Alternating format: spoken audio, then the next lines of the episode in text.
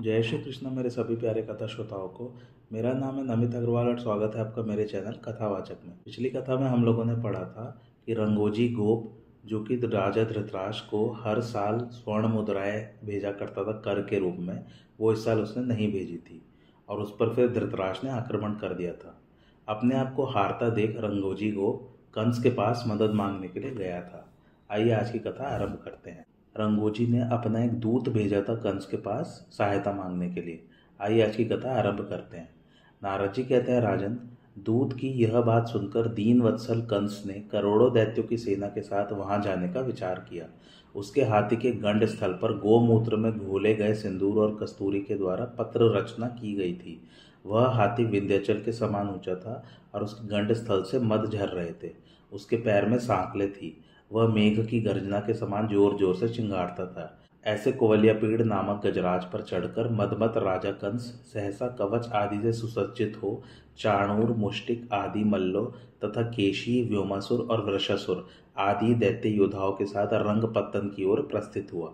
वहाँ यादवों और कौरवों की सेनाओं में परस्पर बाणों, खड़गों और त्रिशूलों के प्रहार से घोर युद्ध हुआ, जब बाणों से सब और अंधकार सा छा गया तब कंस एक विशाल गदा हाथ में लेकर कौरव सेना में उसी प्रकार घुसा, जैसे वन में दावानल प्रविष्ट हुआ हो। जैसे इंद्र अपने वज्र से पर्वत को गिरा देते हैं, उसी प्रकार कंस ने अपनी वज्र सरीखी गदा की मार से कितने ही कवचधारी वीरों को धराशायी कर दिया। उसने पैरों के आघात से रथों को रौंद डाला, एड़ियों से मार मारकर घोड़ों का कचूमर निकाल दिया, हाथी को हाथी से ही मारकर कितने ही गजों को उनके पाँव पकड़कर उछाल दिया।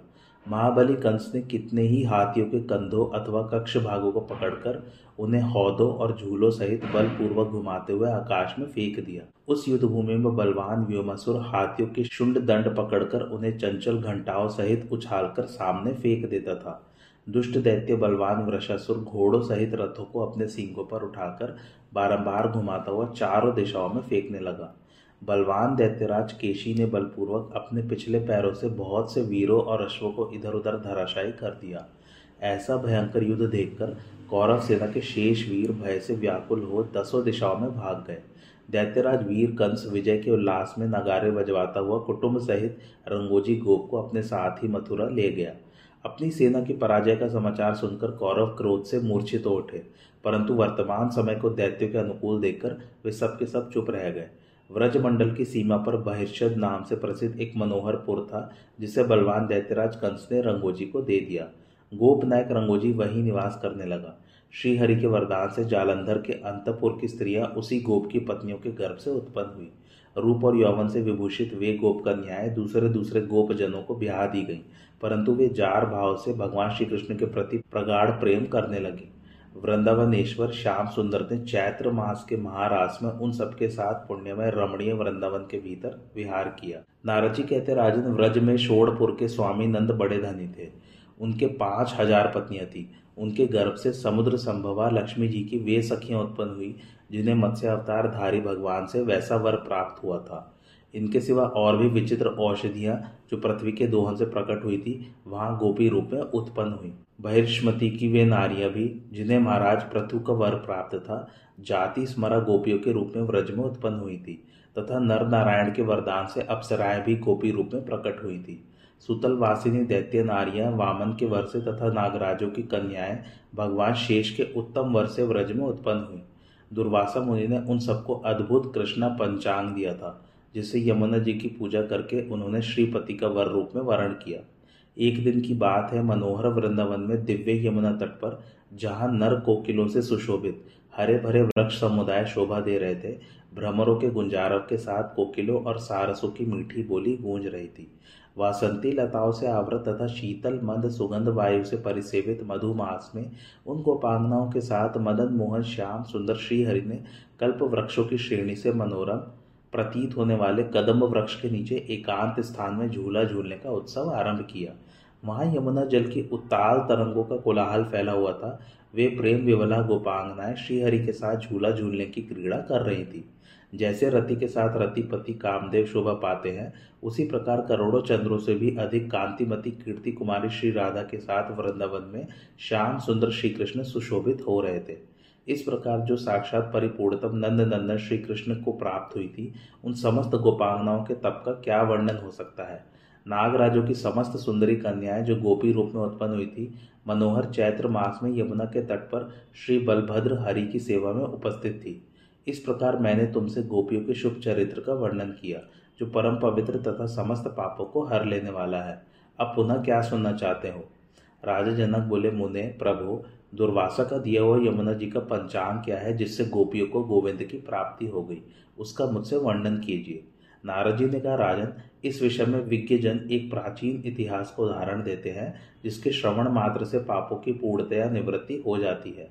अयोध्या में मानदाता नाम से प्रसिद्ध एक तेजस्वी राज शिरोमणि उस पुरी के अधिपति थे। एक दिन वे शिकार खेलने के लिए वन में गए और विचरते हुए सौभरी मुनि के सुंदर आश्रम पर जा पहुँचे। उनका वह आश्रम साक्षात वृंदावन में यमुना जी के मनोहर तट पर स्थित था। वहाँ अपने जामाता सौभरी मुनि को प्रणाम करके मानदाता मानधाता ने कहा, भगवान, आप साक्षात सर्वज्ञ है परावर वेताओं में सर्वश्रेष्ठ है और अज्ञानांधकार से अंधे हुए लोगों के लिए दूसरे दिव्य सूर्य के समान है। मुझे शीघ्र ही ऐसा कोई उत्तम साधन बताइए, जिससे इस लोक में संपूर्ण सिद्धियों से संपन्न राज्य बना रहे और परलोक में भगवान श्री कृष्ण का सारूप्य प्राप्त हो। सौभरी बोले, राजन, मैं तुम्हारे सामने यमुना जी के पंचांग का वर्णन करूँगा, जो सदा समस्त सिद्धियों को देने वाला तथा श्री कृष्ण के सारूप्य को प्राप्ति कराने वाला है। यह साधन जहाँ से सूर्य का उदय होता है और जहाँ वह अस्त भाव को प्राप्त होता है, वहाँ तक के राज्य की प्राप्ति कराने वाला तथा यहाँ श्री कृष्ण को भी वशीभूत करने वाला है। किसी भी देवता के कवच, स्त्रोत, सहस्त्रनाम, पटल तथा पद्धति, ये पाँच अंग विद्वानों ने बताए हैं। मानदाता बोले, महाभाग आप मुझे श्री कृष्ण की पटरानी यमुना के सर्वथा निर्मल कवच का उपदेश दीजिए, मैं उसे सदा धारण करूँगा। सौबरी बोले, महामते नरेश, यमुना जी का कवच मनुष्यों की सब प्रकार से रक्षा करने वाला तथा साक्षात चारों पदार्थों को देने वाला है।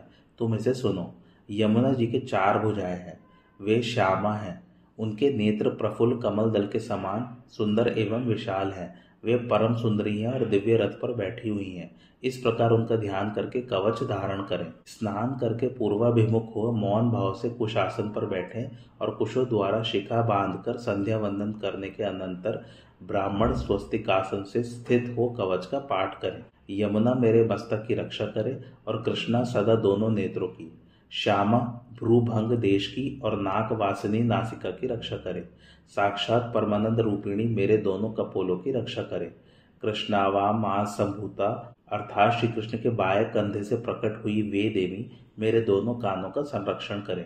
कालिंदी अधरों की और सूर्य कन्या चिबुक ठोड़ी की रक्षा करें। यम स्वसा अर्थात यमराज की बहन मेरी ग्रीवा की और महानदी मेरे हृदय की रक्षा करे। कृष्ण प्रिया पृष्ठभाग का और तटिनी मेरी दोनों भुजाओं का रक्षण करे।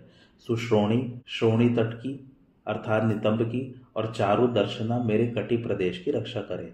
रंभोरु, दोनों उर्वो अर्थात जांगों की और अंग भेदिनी मेरे दोनों घुटनों की रक्षा करे। राशेश्वरी, गुल्फो अर्थात घुटियों का और पापाप हारणी पाद युगल का त्राण करे। परिपूर्णतम प्रिया भीतर, बाहर, नीचे, ऊपर तथा दिशाओं और विदिशाओं में सब ओर से मेरी रक्षा करें। यह श्री यमुना का परम अद्भुत कवच है, जो भक्ति भाव से दस बार इसका पाठ करता है, वह निर्धन भी धनवान हो जाता है। जो बुद्धिमान मनुष्य ब्रह्मचार्य के पालन पूर्वक परिमित आहार का सेवन करते हुए तीन मास तक इसका पाठ करेगा, वह संपूर्ण राज्यों का आधिपत्य प्राप्त कर लेगा। इसमें संशय नहीं है। जो तीन महीने की अवधि तक प्रतिदिन भक्ति भाव से शुद्ध चित हो, इसका 110 बार पाठ करेगा, उसको क्या क्या नहीं मिल जाएगा। जो प्रातःकाल उठकर इसका पाठ करेगा, उसे संपूर्ण तीर्थों में स्नान का फल मिल जाएगा, तथा अंत में वह योगी दुर्लभ परम धाम गोलोक में चला जाएगा। मानदाता बोले मुनिशेष सौभरे संपूर्ण सिद्धि प्रदान करने वाला जो यमुना जी का दिव्य उत्तम स्त्रोत है, उसका कृपा पूर्वक मुझसे वर्णन कीजिए। श्री सौरभ मुनि ने कहा, महामते, अब तुम सूर्य कन्या यमुना का स्त्रोत सुनो, जो इस भूतल पर समस्त सिद्धियों को देने वाला तथा धर्म, अर्थ, काम और मोक्ष रूप चारों पुरुषार्थों का फल देने वाला है। श्री कृष्ण के बाएँ कंधे से प्रकट हुई कृष्ण को सदा मेरा नमस्कार है।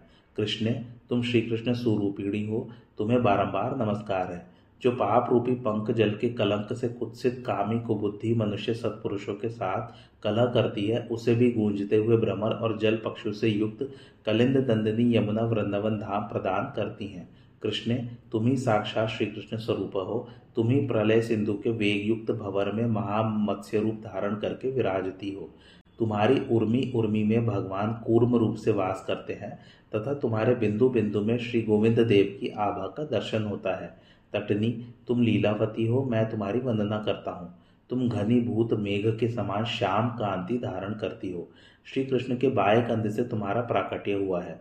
संपूर्ण जलों की राशि रूप जो विरजा नदी का वेग है, उसको भी अपने बल से खंडित करते हुए ब्रह्मांड को छेद कर देवनगर, पर्वत, गंडशैल आदि दुर्गम वस्तुओं का भेदन करके तुम इस भूमि खंड के मध्य भाग में अपनी तरंगमालाओं को स्थापित करके प्रवाहित होती हो। यमुने पृथ्वी पर तुम्हारा नाम दिव्य है।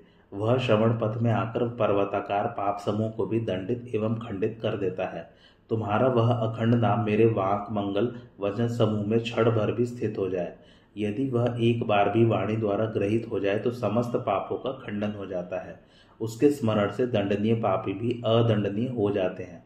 तुम्हारे भाई सूर्यपुत्र यमराज के नगर में तुम्हारा प्रचंड यह नाम सुदृढ़, अतिदंड बनकर विचरता है। तुम विषय रूपी अंधकूप से पार जाने के लिए रस्सी हो, अथवा पाप रूपी चूहों के निगल जाने वाली काली नागिन हो, अथवा विराट पुरुष की मूर्ति की वेणी को अलंकृत करने वाला नीले पुष्पों का गजरा हो, या उनके मस्तक पर सुशोभित होने वाली सुंदर नीलमणि की माला हो, जहाँ आदिकर्ता भगवान श्री कृष्ण की वल्लभा गोलोक में भी अति दुर्लभा, अति सौभाग्यवती अद्वितीय नदी श्री यमुना प्रवाहित होती है, उस भूतल के मनुष्य का भाग्य इसी कारण से धन्य है।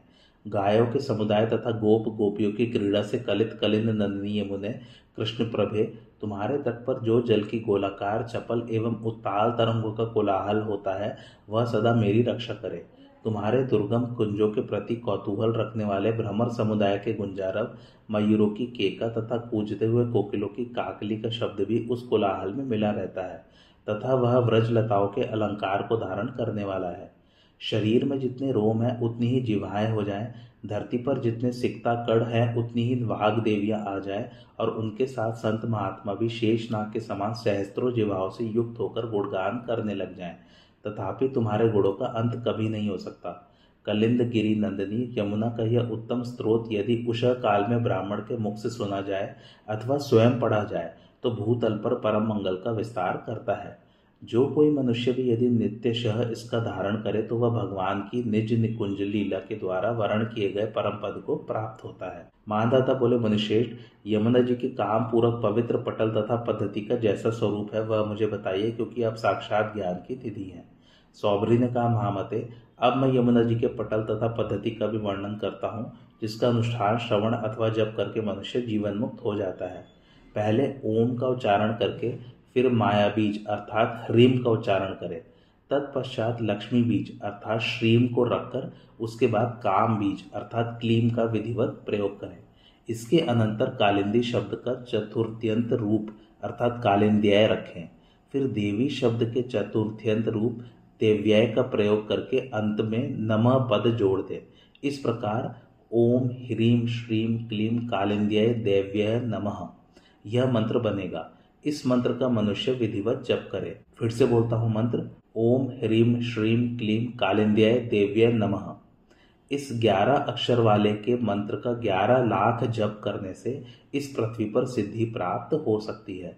मनुष्य द्वारा जिन जिन काम्य पदार्थों के लिए प्रार्थना की जाती है, वे सब स्वतः सुलभ हो जाते हैं। सुंदर सिंहासन पर षोडश दल कमल अंकित करके उसकी कर्णिका में श्री कृष्ण सहित कालिंदी का न्यास करें, अर्थात स्थापना करें।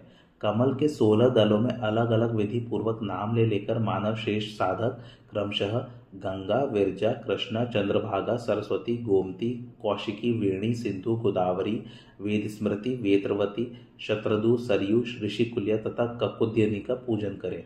पूर्वादि चार दिशाओं में क्रमशः वृंदावन, गोवर्धन, वृंदा तथा तुलसी का उनके नामोच्चारण पूर्वक क्रमशः पूजन करें। तत्पश्चात ओम नमो भगवत्याय कलिंद नंदिन्य सूर्य कन्यकाय यम भगिन्य श्री कृष्ण प्रियाय यूथी भूताय स्वाहा। इस मंत्र से आवाहन आदि सोलह उपचारों को एकाग्रचित हो अर्पित करें। इस प्रकार यमुना का पटल जानो। अब पद्धति बताऊँगा। जब तक पुरुष चरण पूरा ना हो जाए, तब तक ब्रह्मचार्य का पालन करते हुए मौनावलंबन पूर्वक द्विज को जप करना चाहिए। पुरुष चरण काल में जौ का, आटा का खाए, पृथ्वी पर शयन करे, पत्तल पर भोजन करे और मन को वश में रखे। आचार्य को चाहिए कि काम, क्रोध, लोभ, मोह तथा द्वेष को त्याग कर परम भक्ति भाव से जप में प्रवृत्त रहे। ब्राह्मण मुहूर्त में उठकर कालिंदी देवी का ध्यान करें और अरुणोदय की बेला में नदी में स्नान करें। मध्यान्ह काल में और दोनों संध्याओं के समय संध्या वंदन अवश्य किया करे। जब अनुष्ठान समाप्त हो, तब यमुना के तट पर जाकर पुत्रों सहित दस लाख महात्मा ब्राह्मणों का गंध पुष्प से पूजन करके उन्हें उत्तम भोजन दे। तदंतर वस्त्र आभूषण और सुवर्ण में चमकीले पात्र तथा उत्तम दक्षिणाएँ दे। इससे निश्चय ही सिद्धि होती है। महामते, नरेश, इस प्रकार मैंने तुमसे यमुना जी के जप और पूजन की पद्धति बताई है। तुम सारा नियम पूर्ण करो। बताओ अब और क्या सुनना चाहते हो? आज की कथा यहीं समाप्त होती। कैसी लगी आप लोगों को मेरी कथा, मुझे कमेंट करके ज़रूर बताइए। और मेरे चैनल कथावाचक को लाइक, शेयर और सब्सक्राइब ज़रूर कीजिए। थैंक्स फॉर वॉचिंग धन्यवाद।